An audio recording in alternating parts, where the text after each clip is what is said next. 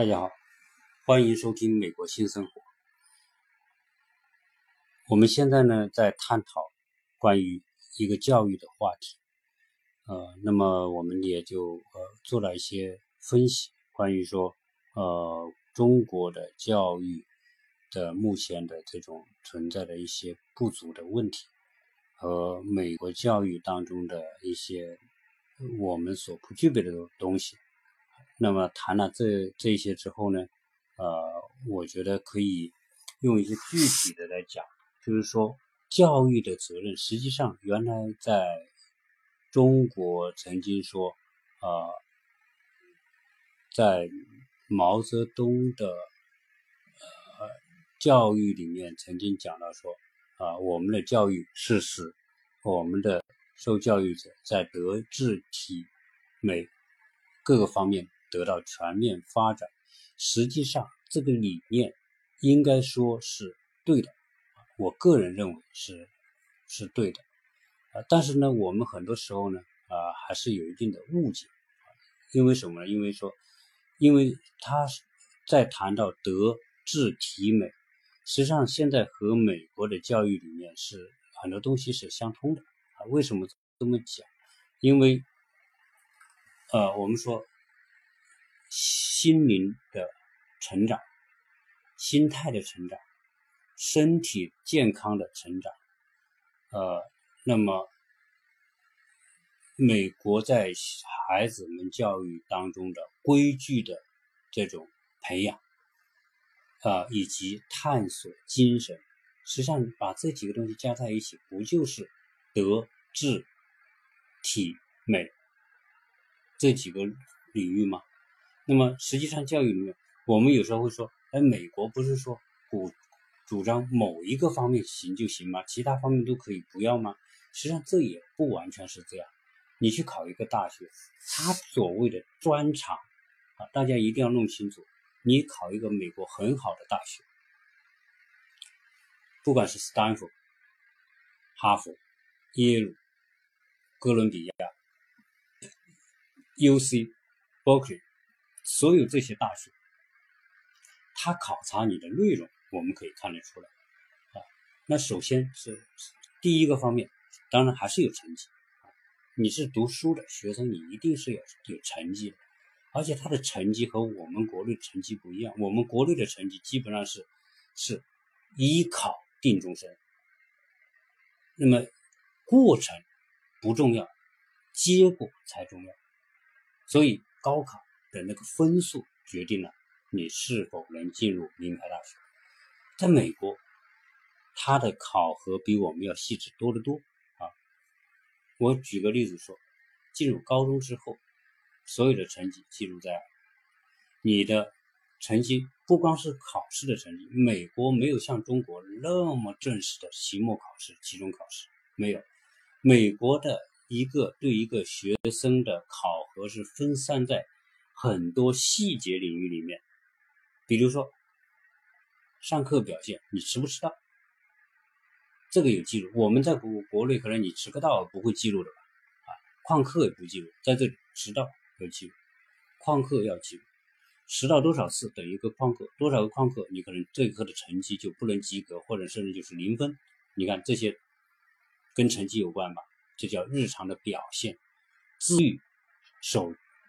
遵守时间观念，守信信用，守承诺，这是这些细节方面，你这个孩子们就必须注意他的行为啊。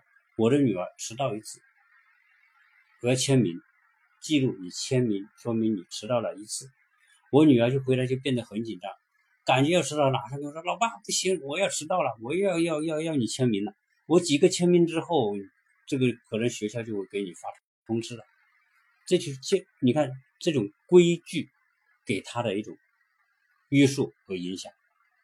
好，在美国的高中里面，除了你这个纪律的因素之外，交作业，老师布置很多作业，你得去做啊，你得去看书啊，你不交作业也是有记录的，作业做的水平高低也有记录，打分记录。一段时间有些小的考试，这也是有记录。然后呢，你的这种表现，上课过程当中的表现，你是积极参与啊，不参与啊，你回答问题的质质量啊，都会有记录。老师做的非常的详细，他的整个管理这个表格非常的详细。然后就是考试，考试可能只是成绩的一部分，一个科目下来，所谓的期末考试只是其中一部分。你只要平时作业都很认真做，实际上考试只要稍微好一点，你这个课的分数就可能容易上来。如果你平时不做作业，上课也吊儿郎当，迟到旷课，那你这个课肯定是不及格的。所以这个过程把控。美国教育里面，老师对这个学生表现的过程把控，那做的非常细致。我们国内还没有这样吧？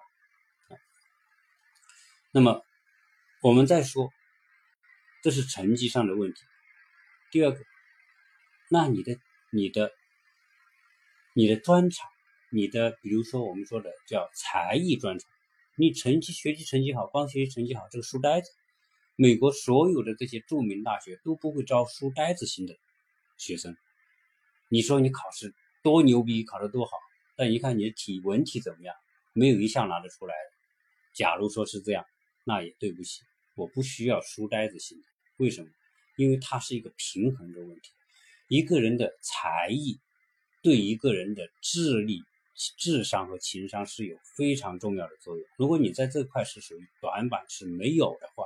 他很怀疑你的你的未来的前途会什么样，因为它是一种缺失不平衡，所以这些大学要看你你有艺术上有有什么专长，比如说你唱歌跳舞都可以，甚至你可能是某些什么乐器也可以啊，你可能是体育，我可能是踢球厉害，我可能是橄榄球厉害，我可能是网球厉害，我可能游泳厉害，我可能拳击厉害，反正你要找一项体育是是不错的啊。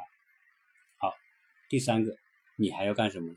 你还要有公益心，有爱心。这个在我们国内是是大大的缺失。一个孩子的爱的能力，被爱的能，被爱的对被爱的理解以及爱别人的能力，我们的教育真的是好大一个缺失。我们真的是在被家长的捧着、关照，怕吹着，怕。怕碰着，那么一切都有很多东西都是家长来来代替和包办，孩子们感知不到这种来自父母的爱，认为这一切都是理所应当的。在美国，那么用什么来体现你有爱的能力和和接受别人爱你的，你能够感知到别人对你的爱？你要去做公益，要奉献你的爱。一个没有爱心的人是不可能去做公益，而且要持续的做。所以，在美国大学招生里面，百分之二十是你的做公益服务的记录，不是做一次两次，是整个高中阶段你做了多少，你你要拿出证明你做了多少。比如说我我去给人扫地，可以，那我跟环保部门有有对接。证明你扫了多少，他都有记录。我去教会给人家伴唱唱歌，他也有记录，对吧？我弹琴有记录，或者我做小孩子的关怀，我做老人家的关怀，我去那些那些老年公寓跟一些老年人聊天，这也算你公益哦。你要去做啊。那么这一切。所以，美国的想考好大学的孩子和家长都会非常的鼓励和支持他们去做公益，而且从小要培养他们有这种爱的能力，这一块是很重要。那么，我我我这里呢举两个例子来说明这个美国的孩子，大家会说这个爱公益和考大学有什么关系？和他的能力有什么关系呢？大家。我想举两个例子，你就会知道有多大的关系。而且这种爱的能力，他的竞争力一点都不亚于他是在成绩上的优秀。那我我讲两个小故事，大家来听听是不是这个道理。在美国有一个七岁的小女孩，她看一个新闻节目，说非洲每十分钟就会死一个儿童，就是很多很多儿童，那么在在这个这个过程当中，在很小的时候就死去，那么，但他就他就发现哦，原来死的原因是什么呢？原来死的原因是非洲流行疟疾，在那个地方啊，那个国家流行疟疾，疟疾是大过大量传播，所以很多孩子就在过程当中就就就不治而死。那么，所以呢，这个节目就是说呼吁大家来帮非洲的孩子，怎么帮呢？因为它是疟疾是靠是通过蚊子传染的。如果大家有蚊子用蚊帐用的话呢，可能很多孩子就不会被被传染疟疾，可能就不会那么容易死掉。这个小孩一说，这个是属于他从学校里面就是老师的引导上，他就种下了这个种子，他要去关爱别人，而且要要关爱别人上要做事情，所以他就跟妈妈讲，他说：“妈妈，这个我看这些非洲孩子孩子挺可怜的，我们我想帮他。呃，这个上面说。”呃，我在网上查了，我们可以捐一个蚊帐给他，十美元捐一个。他说：“妈妈，要不这样，这个月你给我的零花钱，就让我去买一个蚊帐，捐给非洲的孩子。”妈妈当然高兴，就就承诺你的零花钱就买成蚊帐。那么他是那你看一步一步，小孩子怎么在这个方面展现他的卓越的能力？美国的孩子很多都具有这种能力，他怎么做呢？好，我现在买了一个蚊帐，我捐给谁？他就往上查，查了之后发现有一个机构专门来接受美国捐赠蚊帐，那么他就在网上找，找到之后找到地址，就把这个东西寄过去，注明我叫凯瑟琳，这个女孩叫凯瑟琳，七岁，我叫凯瑟琳，我愿意。来帮助非洲儿童，所以我捐了一个文章给他，希望他们能够能够挽救他们的生命。好，一不久，这个小女孩就接到一封感谢信，说感谢你为非洲孩子捐赠的这个文章。然后呢，这些我呃这些非洲人，我替他们感谢你。那么写了一封感谢信，这七岁的小女孩就得到认可，觉得很开心。她讲。这成这样，我能不能多捐一点？那就跟妈妈讲，我们能不能多捐一点？妈妈说，我们可能自身的能力也有限，呃，你可以想其他的办法。结果呢，这个小女孩很聪明，她就说，哎，我就可以发动我的邻居来捐，怎么捐呢？就写说明书，说明说非洲的孩子因为疟疾而大量的死亡，希望你可以来帮助他们来捐一个午餐。开始呢，也有些家长捐，但是捐的不多。他就回去想，我怎么让这些家长能捐的多一点呢？他就设计了一个奖状，就是以非洲孩子的口气来感谢他们，然后发奖状的人就是凯瑟琳。然后他作为一个奖状做的很可爱，自己画，画完之后呢，他又加他的家里的人也帮他画，画了好多个奖状，他就拿这个奖状去敲人家家的邻居的门，说：“哎，你愿不愿意？”帮助非洲儿童资助他们一个蚊帐，我先先给一个奖状，替他们感谢你。那这个家长，这些很多第一，这些邻居一看，好可爱的一个女孩，好，就是她的这个出发点又那么的好，所以很多家长觉得，很多邻居觉得这也是件好事，因为美国人都有这种做公益捐赠这种这种心，他们这是只需要一个小小的推动，这个小女孩就变成推动，所以很多家长。收到她的这奖状就捐一个蚊帐，他可能是捐十美元，因为十美元买一个因为他这个这个这个方法就变得很有效，就是改变一个方法就得到人家的支持，然后他这个方式就捐收集了很多的捐款，然后就买成蚊帐捐给那个机构，那个机构就给他写了一封大大的感谢信，给他发了一个奖奖状，呃也给他极大的认可。好，这个小女孩就更有劲，她就想，我这么做还是效率太低了，我要想让更多的人捐，怎么捐呢？后来他想，因为他每周呢要去教会，他就通过他爸爸妈妈跟教会的人他说，你每天布道的时候，每个每周祷告布道的时候，能不能给我十分钟，我要跟大家讲一个爱的事情。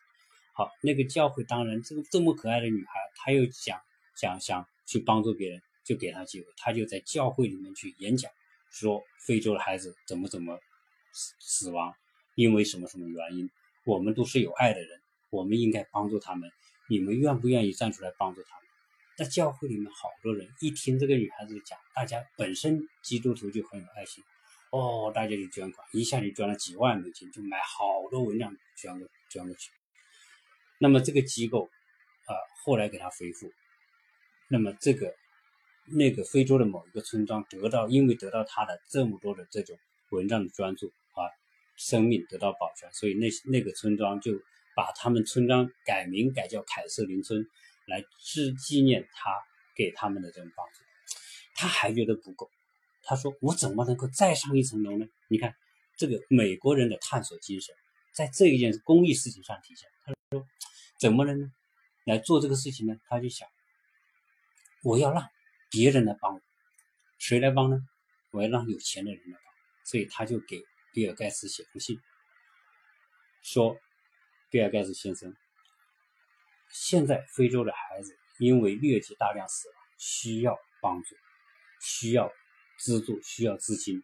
我听说钱都在你那里了，你能不能够也帮他们？那比尔盖茨收到这个封信，这个这个你是可以写信给比尔盖茨，他也收到。收到之后，他一觉得特别可爱，而且他还寄了几张奖，两个奖状寄给比尔盖茨。比尔盖茨一看就觉得特别可爱，而且他出发点又特别好。那么就打动他了，他也给他回信说：“感谢你给我的这种呃建议，那么我愿意来帮你。”那么比尔盖茨基金会给了三百万美元，三百万美元来加入凯瑟琳这种资助非洲儿童文章的计划。比尔盖茨不仅做这个事情，他还发动，他是名流啊，他也发动他的那个朋友圈里面，包括什么那些那些。很多大公司的 CEO 是吧？包括巴菲特，这些都是他的好朋友。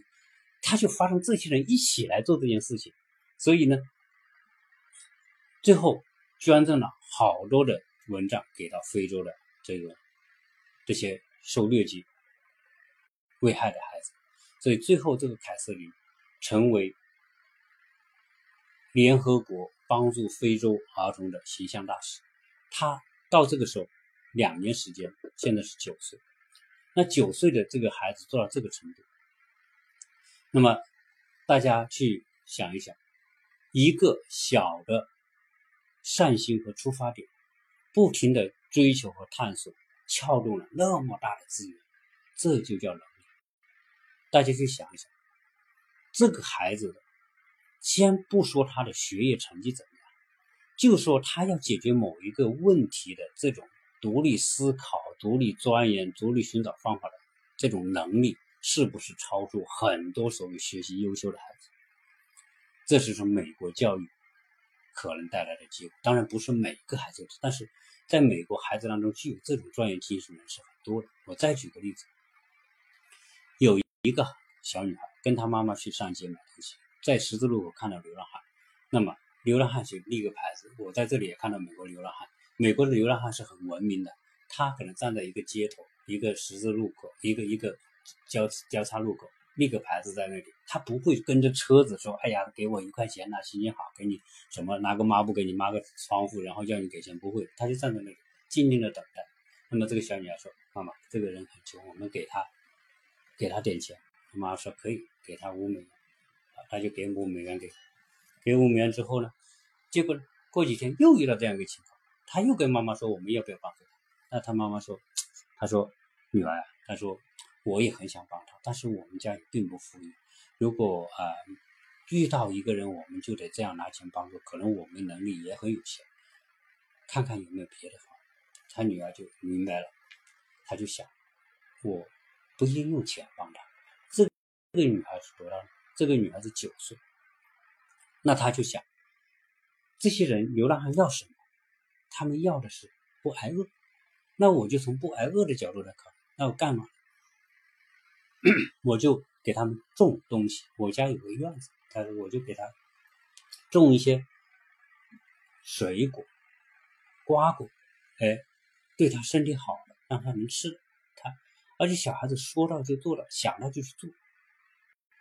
嗯，从书店，从从图书馆借来种蔬菜的书，选种子，然后挖地，然后种，施肥，浇水，就这么做。他们他们就是有一个很明确的一个目标，然后去做。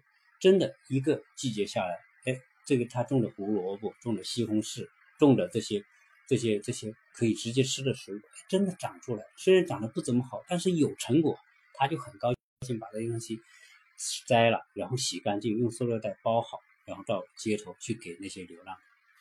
他做这件事情让邻居知道，邻居都觉得哎可以帮他，所以他就发动邻居跟他一起来种，都在各自的院子里来种这些。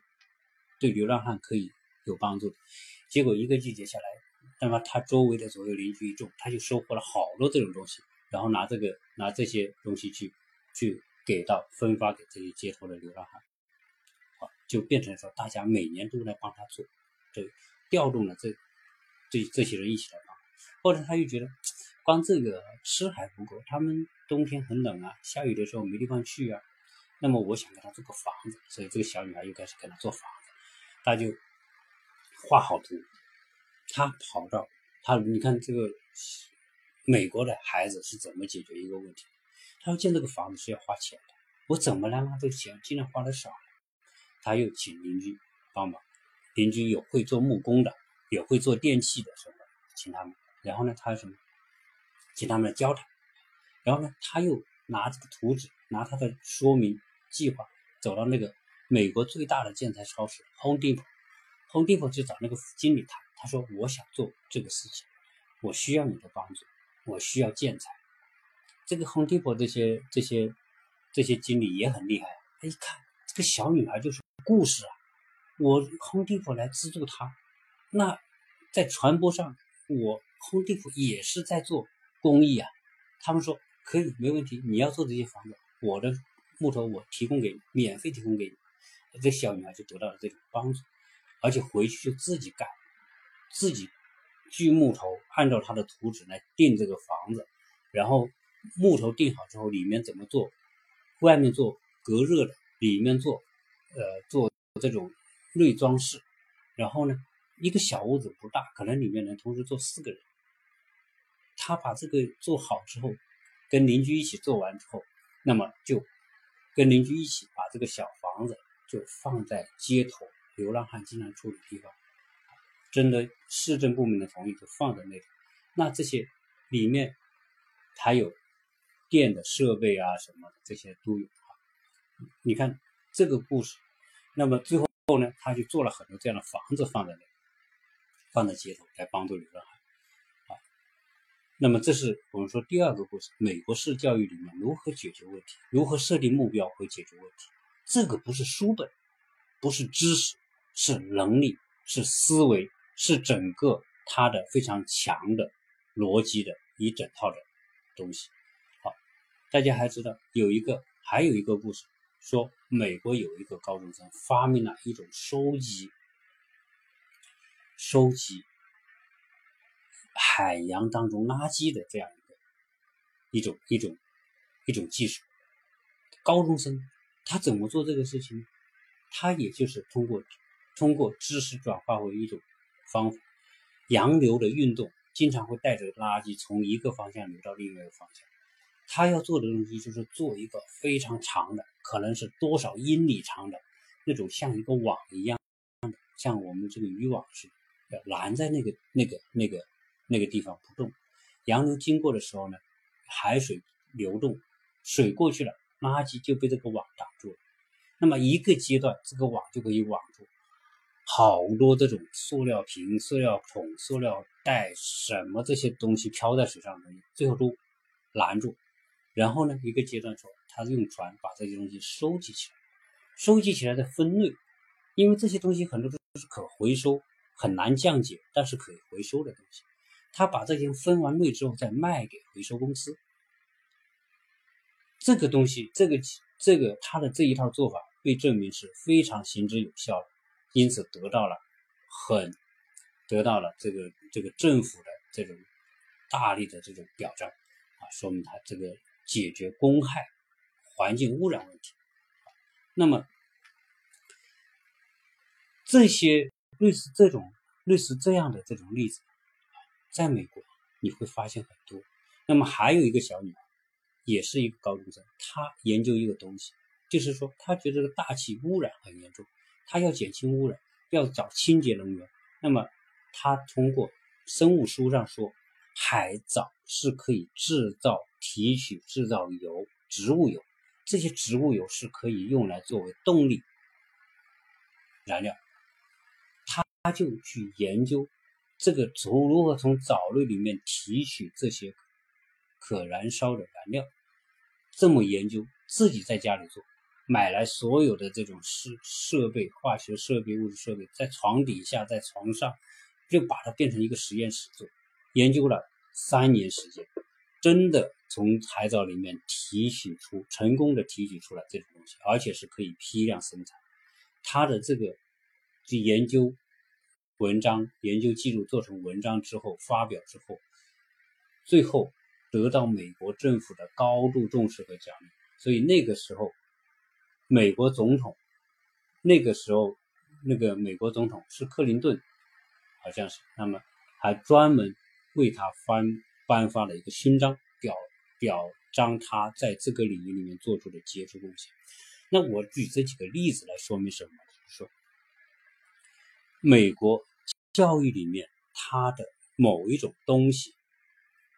让小孩子的创造力在这个过程当中得到极大的释放。所以今天说世界上的很多的重要的技术，为什么是在美国诞生，在美国被挖掘出来，在这个美国人所创造？这个不是偶然的，它底层的原因我们可以看得到，人才的培养模式。教育的体系在这当中起了很重要的作用，所以美国的教育的这种东西，我想也是打动很多中国家长的重要的原因，才才会驱使我们很多的家长不惜投入巨额的这种学费，让孩子来到美国读书。但是这里面引出下一个话题，那么时间的原因呢，我可能今天不能讲的透彻。就是我在有一期好像提到过这个问题，就是说我们的愿望，家长的愿望是极其美好，希望受美国的教育，在美国的环境当中，让他的孩子能够培养具有美国孩子那样的创造性、那样的开拓精神、那样的公益精神。但是，我这里想跟大家说，这种愿望有点高，你把小孩。可能说你送送到这读高中、读大学，啊，未必能做到，能够实现他的这种愿望。原因在哪里？那么今天呢，可能时间的关系，啊，我呢就不多讲。我想下一期再来讲，为什么我们很多家长花这么多钱送孩子来读书，这么大的代价，未必能把小孩培养出美国小孩那样的这种。这种创造力，那么这里面还是有很多的局限，如何去突破？这个是需要什么？需要我们家长有一种清醒的认识，需要我们的孩子能够中国过来的孩子能够懂得利用美国的资源和环境。如果他不懂得主动利用美国的资源和环境来来改变他自己的话，那他也是很难做到像美国孩子那样那种那种。